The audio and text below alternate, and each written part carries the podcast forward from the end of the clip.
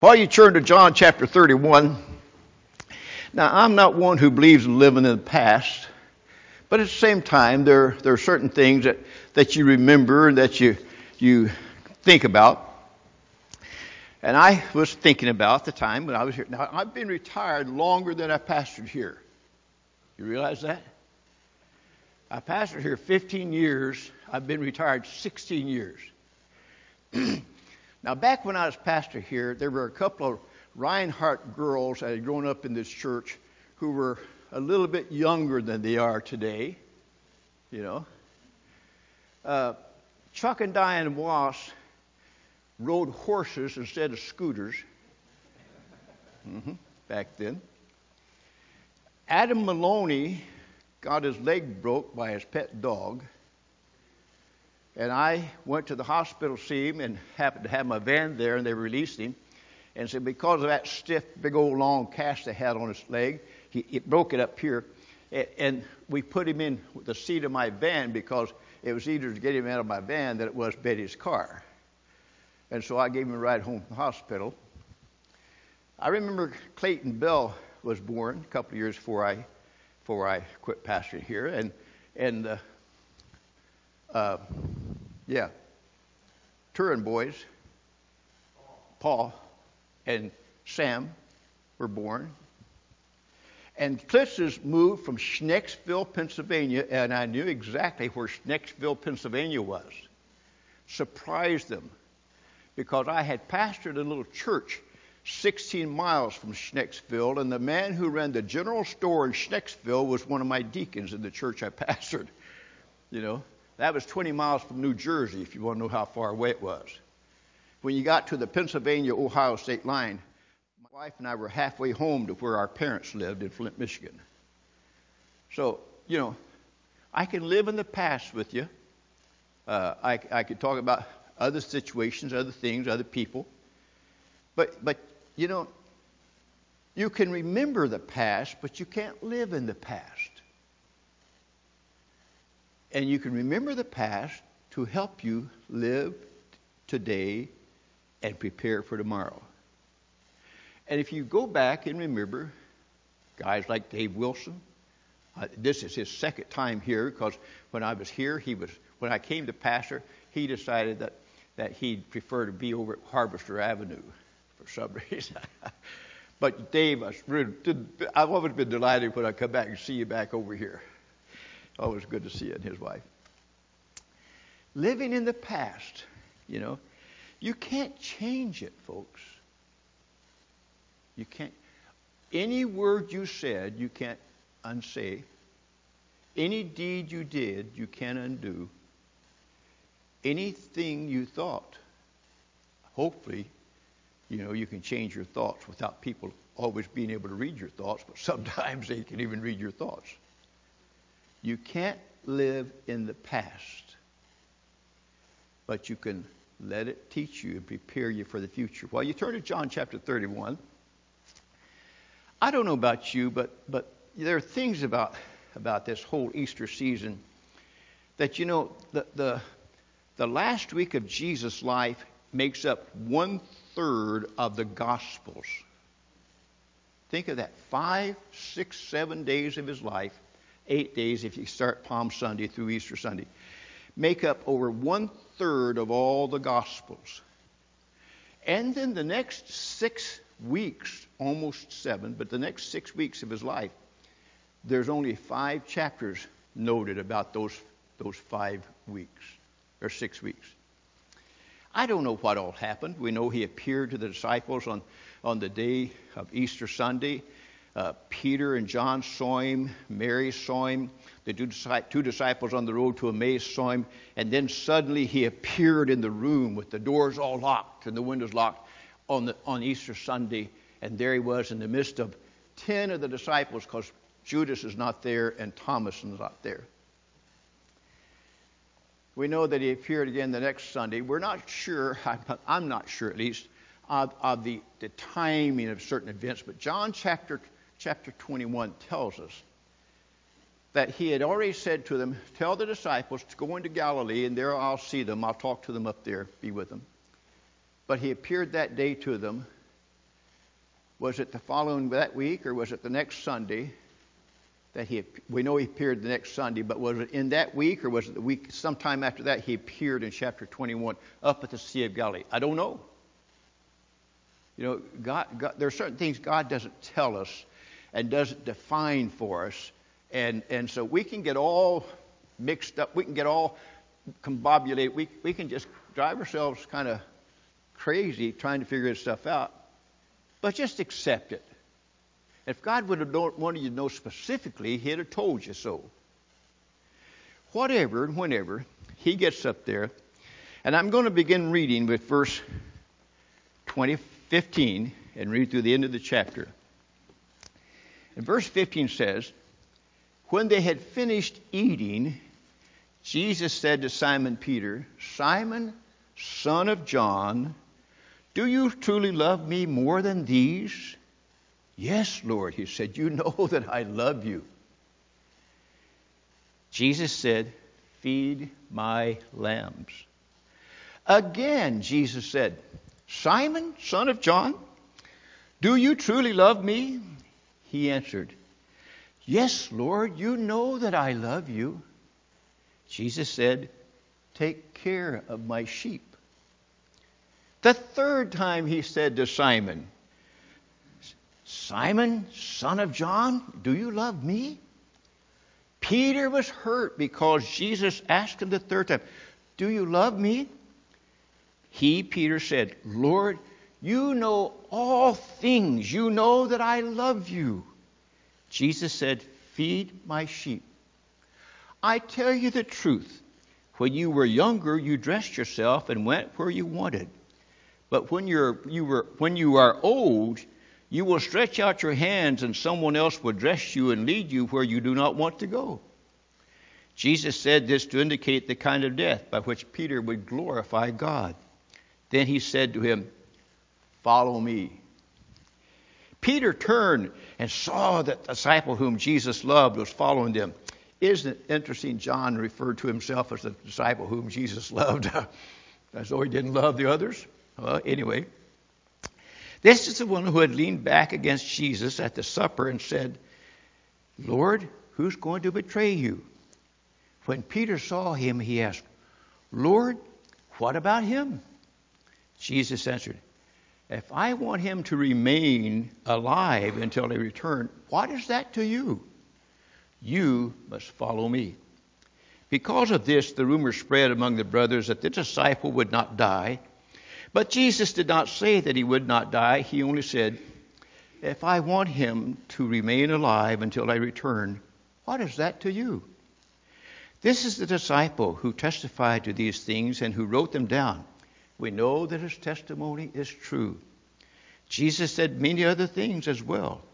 If, any, if every one of them were written down, I suppose that even the whole world would not have room for the books that would be written. I read this with a great deal of interest because we see some interesting things here. I, I see interesting things here.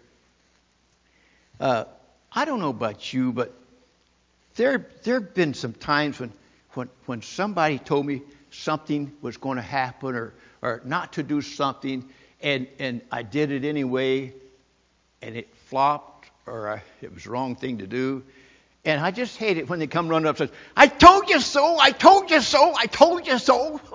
You know? Or they said, I told you not to do that. I told you not to do I tried to warn you. You know?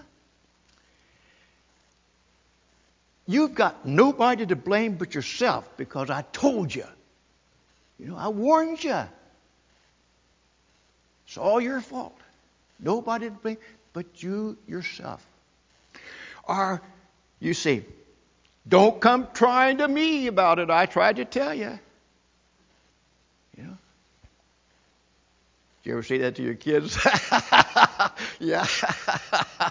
I could tell she was one of those, one of us who said it to our kids. You know?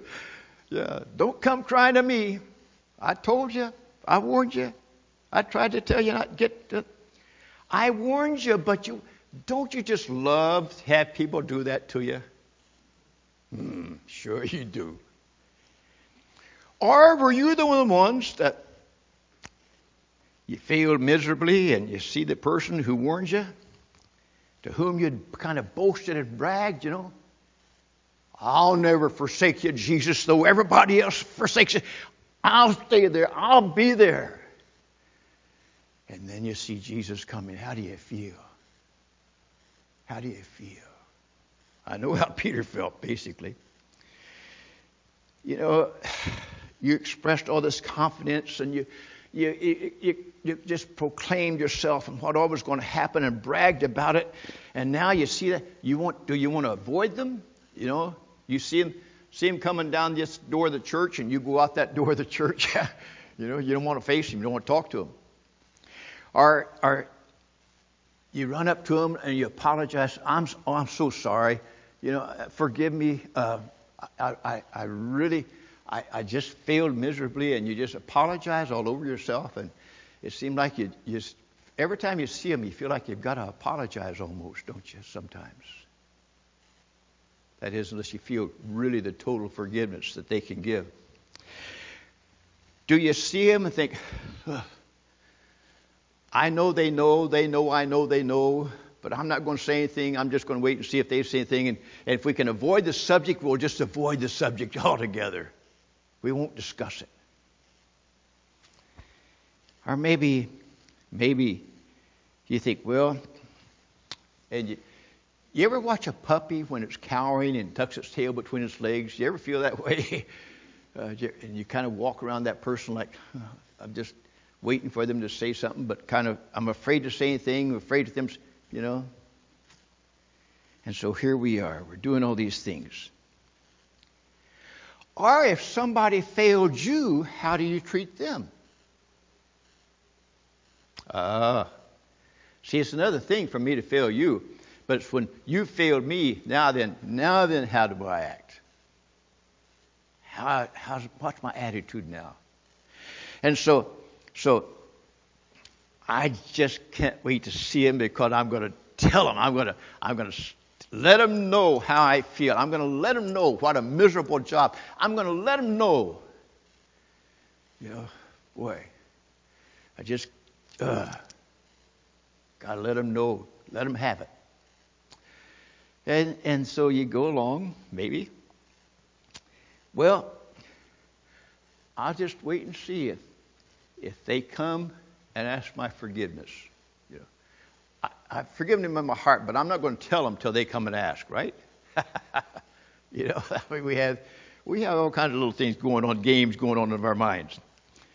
Or I'll just ignore them entirely until they seek me out. I won't even talk to them. Uh, they know I know, I know they know I know, but I'm not going to say anything. I'm just going to let them, just going to let them walk on that edge. Let them walk on ice. Let them skate and, and, and just, you know, keep them on edge. Yeah. Or maybe you say, hey, I'd like to talk to you. Let's go out and get something to eat and, and have a little talk, okay? Some things I just just want to share some things with you and get some things with you. Usually, you know, when I was a pastor, if I invited you to go out with me for lunch, it meant I had something to talk to you about. You know, I don't know how soon people caught on to that, but uh, I found out that that was one of the easiest times to talk with people. You know when one of the best times to talk to people in your house is? When you sit around the kitchen table and are having coffee and donuts or just having a little snack and, and just sitting there talking. It's one of the most relaxed atmospheres you'll get in into your house. Now here we are how many days past the crucifixion, I don't know. All I know is they're there. And they get up there and and they're out there fishing and I don't know what went through these disciples' minds. Here there seven of them though have decided that they're going back out to, to fish.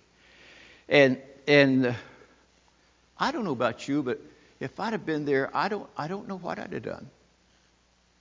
See, all my hope that this is the Christ, this is a Messiah, have kind of been shattered. And even though this, the resurrection is there, and, and it's interesting that the first two that are named about going fishing are Peter, who had denied Christ at the cross, and Thomas, who didn't believe he was resurrected until he could put his finger in the nail prints and in the side of Jesus. And there were some other disciples there. Interesting that Peter and Thomas are named because when, when Peter stood up and said, Jesus, though everybody else doesn't go with you, I'll go with you and I won't deny you. And you know what the Bible says? And the others all said yes and agreed with Peter. So he wasn't the only one, but he was the spokesman. And it says about Thomas, Thomas doubted. And you know what else it says? It also says, and many others doubted also, but they don't get named. Poor old Thomas. Poor old Peter. You know, they got pointed out.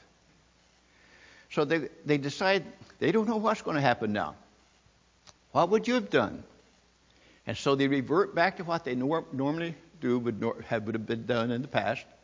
They said, you know what, Let, let's just go fishing. And so they went out, fished all night, which was kind of typical, one of the normal things. Didn't catch a thing. Can you imagine? How many of you are fishermen? How many of you have gone fishing and didn't catch anything? Isn't that disappointing? Yeah. And these guys knew the Sea of Galilee. They knew the little, the little holes in the sea where fish gathered. They knew that, you know, they, I don't think they were sloppy fishermen. I think they knew the temperatures. I think they knew where fish like to gather. I think they knew when the heat t- uh, temperature changed, where fish would change and what holds they'd gather in. I don't think they were out there, you know. Didn't catch a thing. And some stranger that they don't recognize up on the shore says, You got any fish? And they said, No, we can fish all night.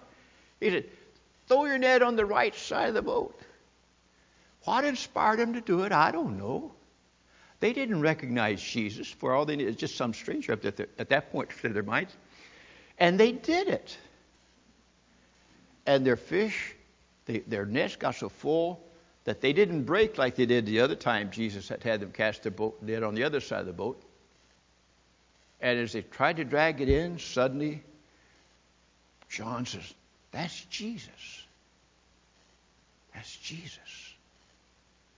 And Peter jumped in and swam to shore, wrapped his robe around him. The others brought the net, said, 153 fish, they said, was in that net, which is symbolical because at that point in time they believed there were 103 races of people in the world. Symbolical. Jesus said, What? I'll make you fishers of men, and you're going to go out to all the world and catch fish. So they get up there. He's already got a fire going. He's already, he's got fish and bread cooking right there. And they ate and had their fellowship supper. And then, and then, Jesus turned to Peter. And there are three things here that you have to take note of. First, there's the confession. Second, there's the condition. And third, there's commission. Confession. If I'd have been Peter, I'd have been, I, I just, you know, I, I know how I act, how I react.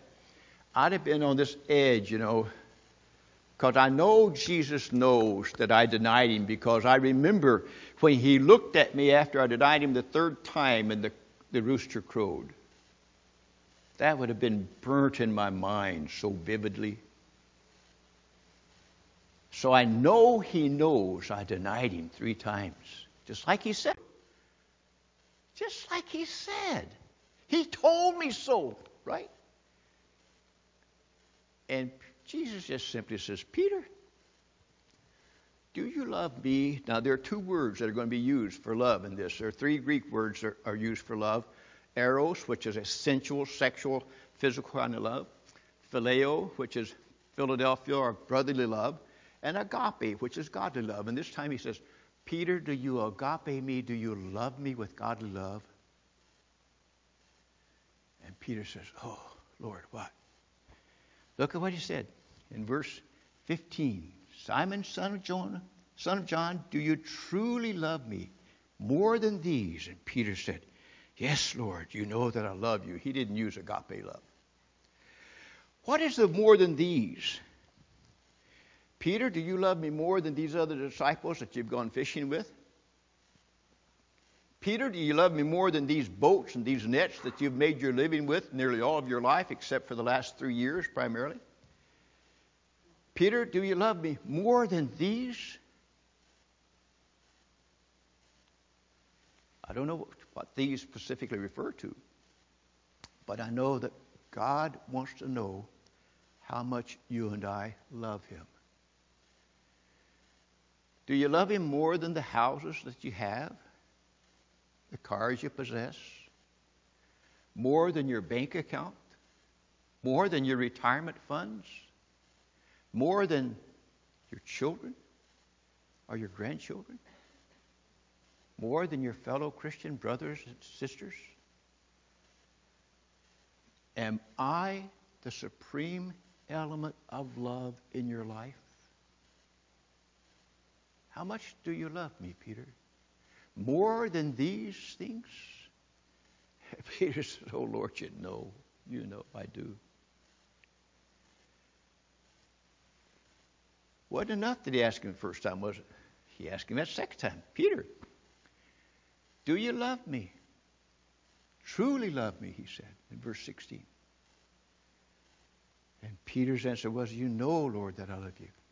Truly, again, this agape love, this deep, deep love that transcends everything else in the world.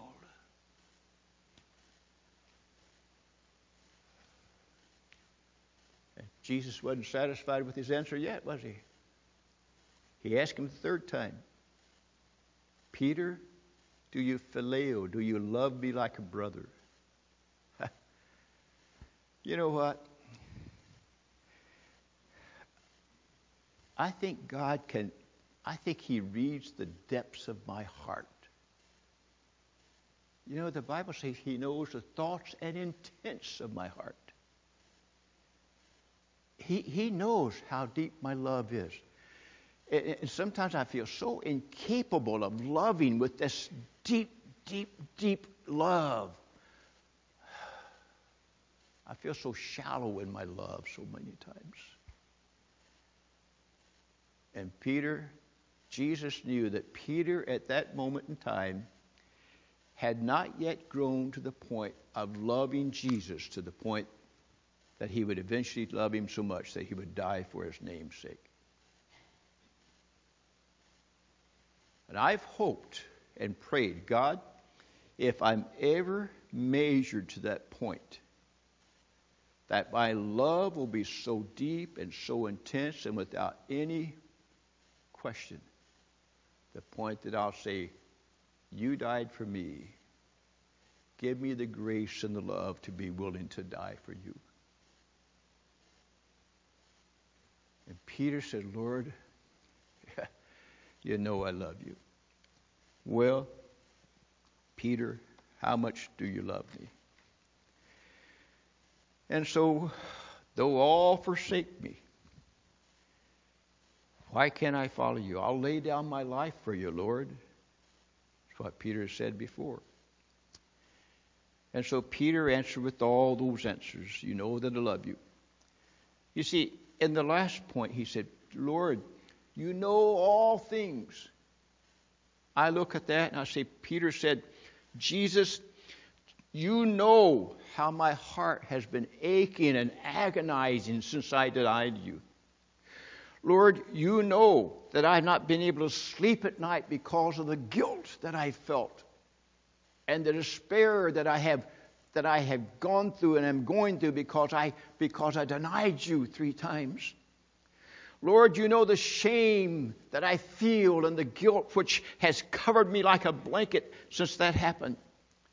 And you know the aching and the longing in my heart for a restored fellowship with you like it was and even deeper than it was before. Oh God, oh God, have mercy. I think there was such an agony in Peter's heart and mind that he really had trouble expressing it.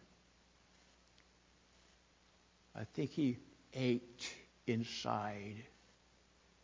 And he wanted to, to get all this out. He wanted to let all this poison spew out of his mind and his soul and his being. And let the world see and know that he really did love Jesus. And so, Peter, like most of us, I don't think was ready. I don't think Peter was ready to succeed until he had come to the fullness of depth of despair and failure. And so Jesus gave him a commission. He said, or a condition, not a commission, a condition. He said, If you love me, and he said, Feed my sheep, tend or take care of my sheep, feed my lambs. Now, the first time when he said it, feed my sheep, the objects, you see, love is not to be consumed upon ourselves, is it? You know, we live in such a world. Uh, I've said it before, may have said it, probably said it here. I remember, I remember the advertisement that came out which says, "You deserve a break today." Ah, what were they appealing to? My inner desires, my inner person, my inner me. I deserve a break today. Show me where God said that. anyway, we have we are a consumer world in our society. And it's what do I deserve? What do I what have I earned? What do you owe me? And sometimes I think we look at and put it out in front of God and say, God, you owe me. Are you sure about that? What does God owe you?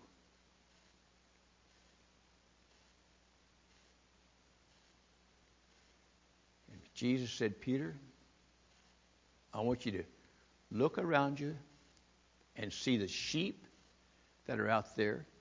And then he said, the lambs that are out there. And then later he said sheep again. Now we all know that lambs are the young and the tender. And we all know that we need to take care of our children differently than we take care of our grandparents, our parents. But I'm not sure about that anymore because I'm in my second childhood now, you see. uh, but children, young and tender, impressionable, people's minds and hearts that we hope to guide and to, and to, to point in their direction. Remember this you can't control them because if you could, you wouldn't have done some of the things that you did because your parents wouldn't have let you do it. And your children wouldn't have done some of the things that they did because you wouldn't have let them. You can't control them, but you can teach them and guide them, and then pray to God that they follow that. For years, I've prayed that my six grandsons, and now Pat has four grandsons. So, those of you don't know, uh, Pat was not my wife when I was pastoring here.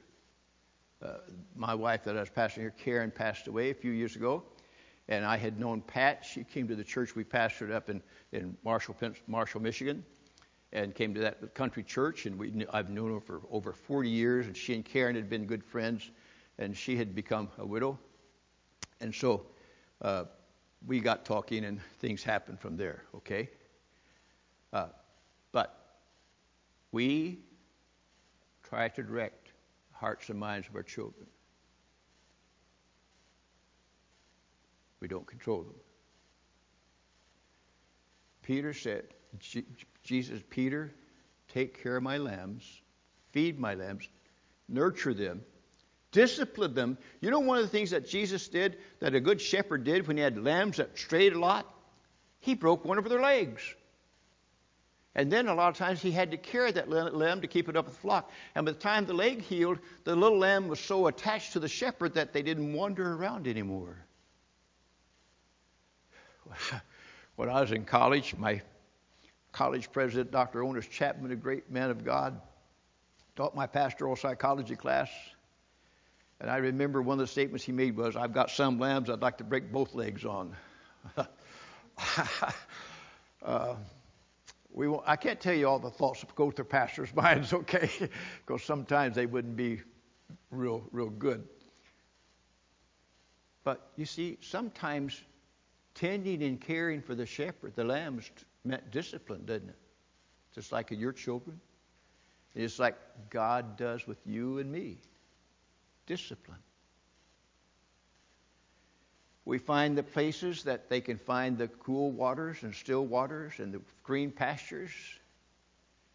We watch to make sure that, the, that the sheep don't get rolled over on their back. If they get rolled over on their back and a little hump, they, they can't get up. They'll lay there and die. If you've ever read the book, I think it's by Phillip Keller, uh, Psalm 23, I'd encourage you to read it. It tells you, really gives you insight into what Jesus and the shepherd meant, what it meant to take care of the sheep. See, in Israel, in, in, in that time, they didn't have the thousands and thousands of flocks primarily like we have here in the United States. They had smaller flocks, and the shepherd would walk in front of them and lead them. They would follow the shepherd. The sheep knew their own shepherd. We take care of them in such a way that they know the shepherd.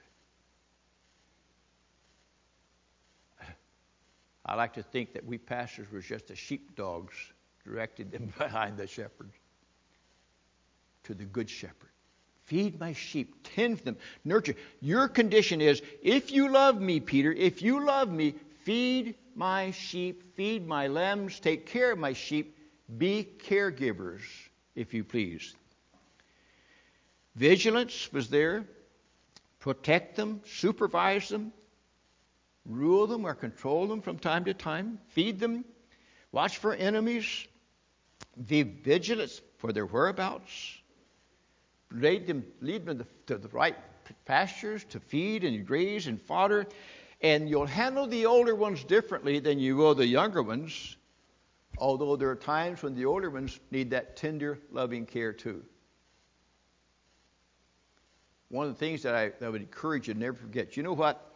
Uh, uh, if the sheep were properly following the shepherd, they love to have the shepherd's touch.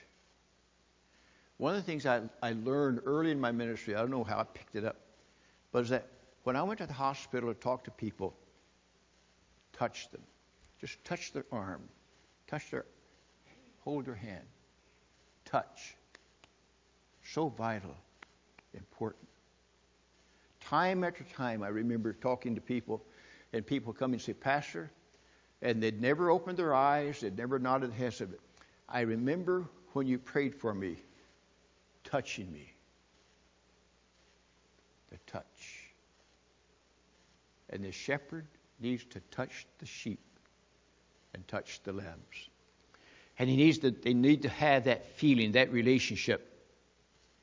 And so they don't need to be destroyed by words, they don't need to be destroyed by attitudes or actions.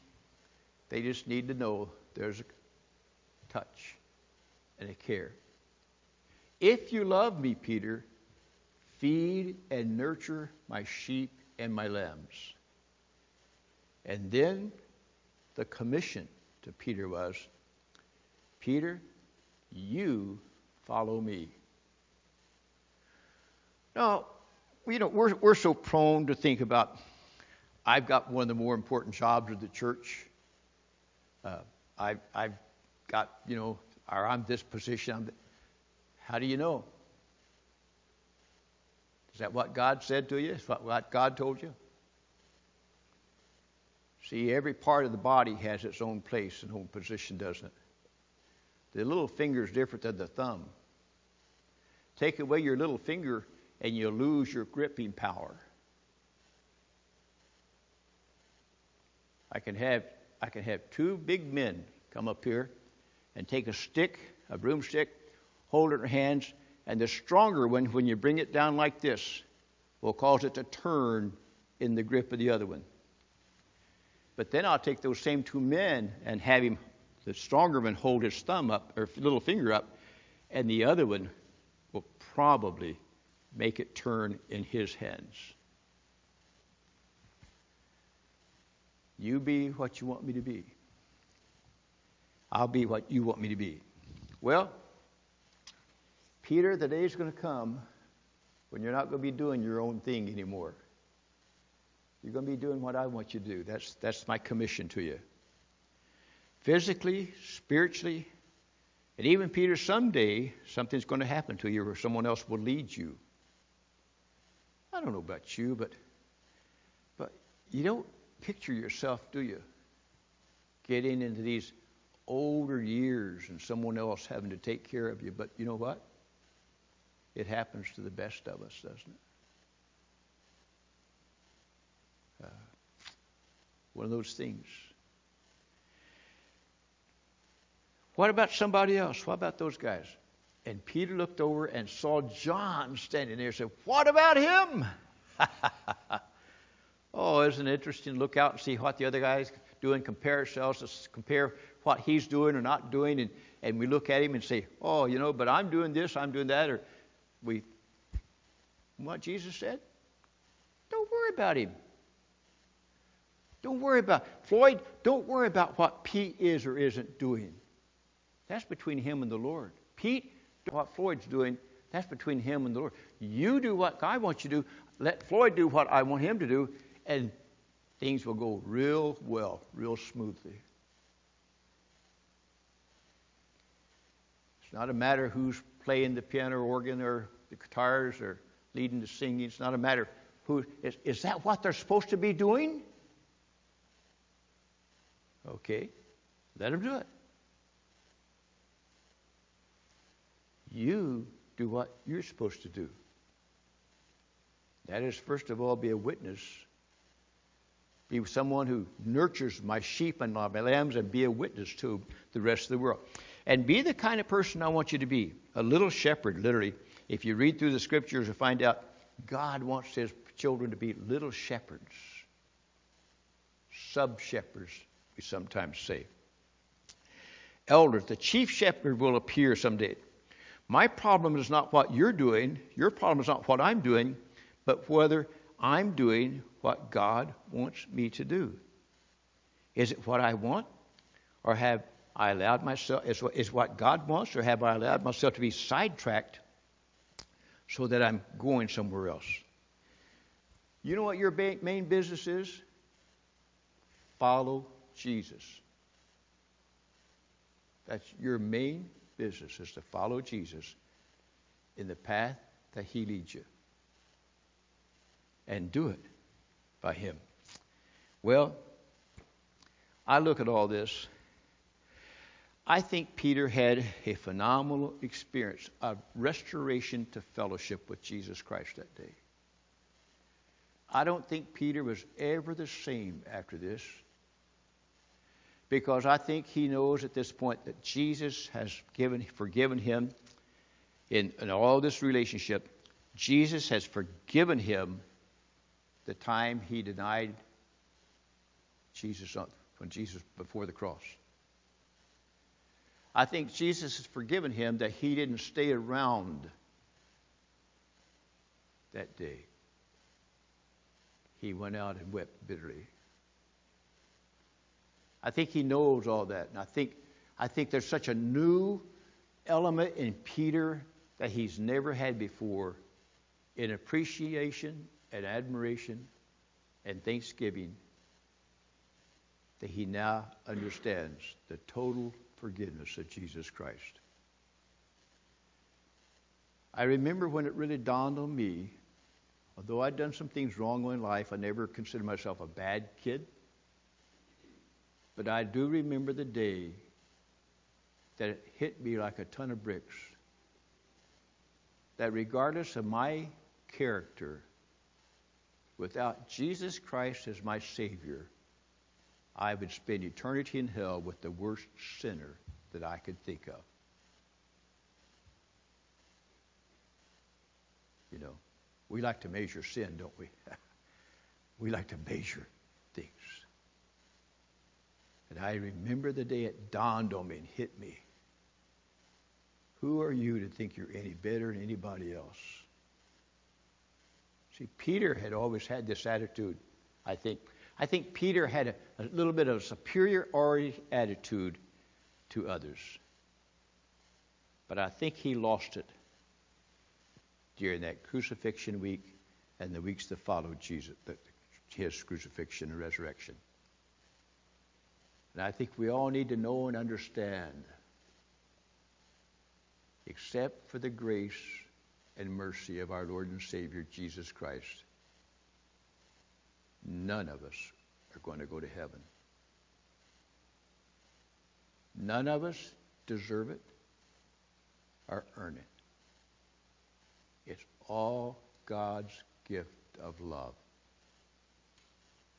And so when we stand before Him and we stand with others, we look. Sometimes we, we look at ourselves and, and, and we wondered, what do I need to do? Well, confession is one of the things we need to do. We need to recognize and see ourselves and, and recognize how, how black our life was without Jesus Christ. And we need to make our confession that we are unworthy, that we have failed miserably, that we have missed the mark, and except for your grace and, and love and mercy, I wouldn't be able to stand here today. We need to recognize the condition that we accept Jesus Christ, that we accept Him as Savior and Lord of our lives. And then we need to recognize that we are commissioned to go forth and feed and nurture those around us, fellow Christians, big and small, young and old, and then try to draw the world into the sheepfold of Jesus Christ. You have a confession to make. You have a condition to live by. And you have a commission to follow Jesus Christ.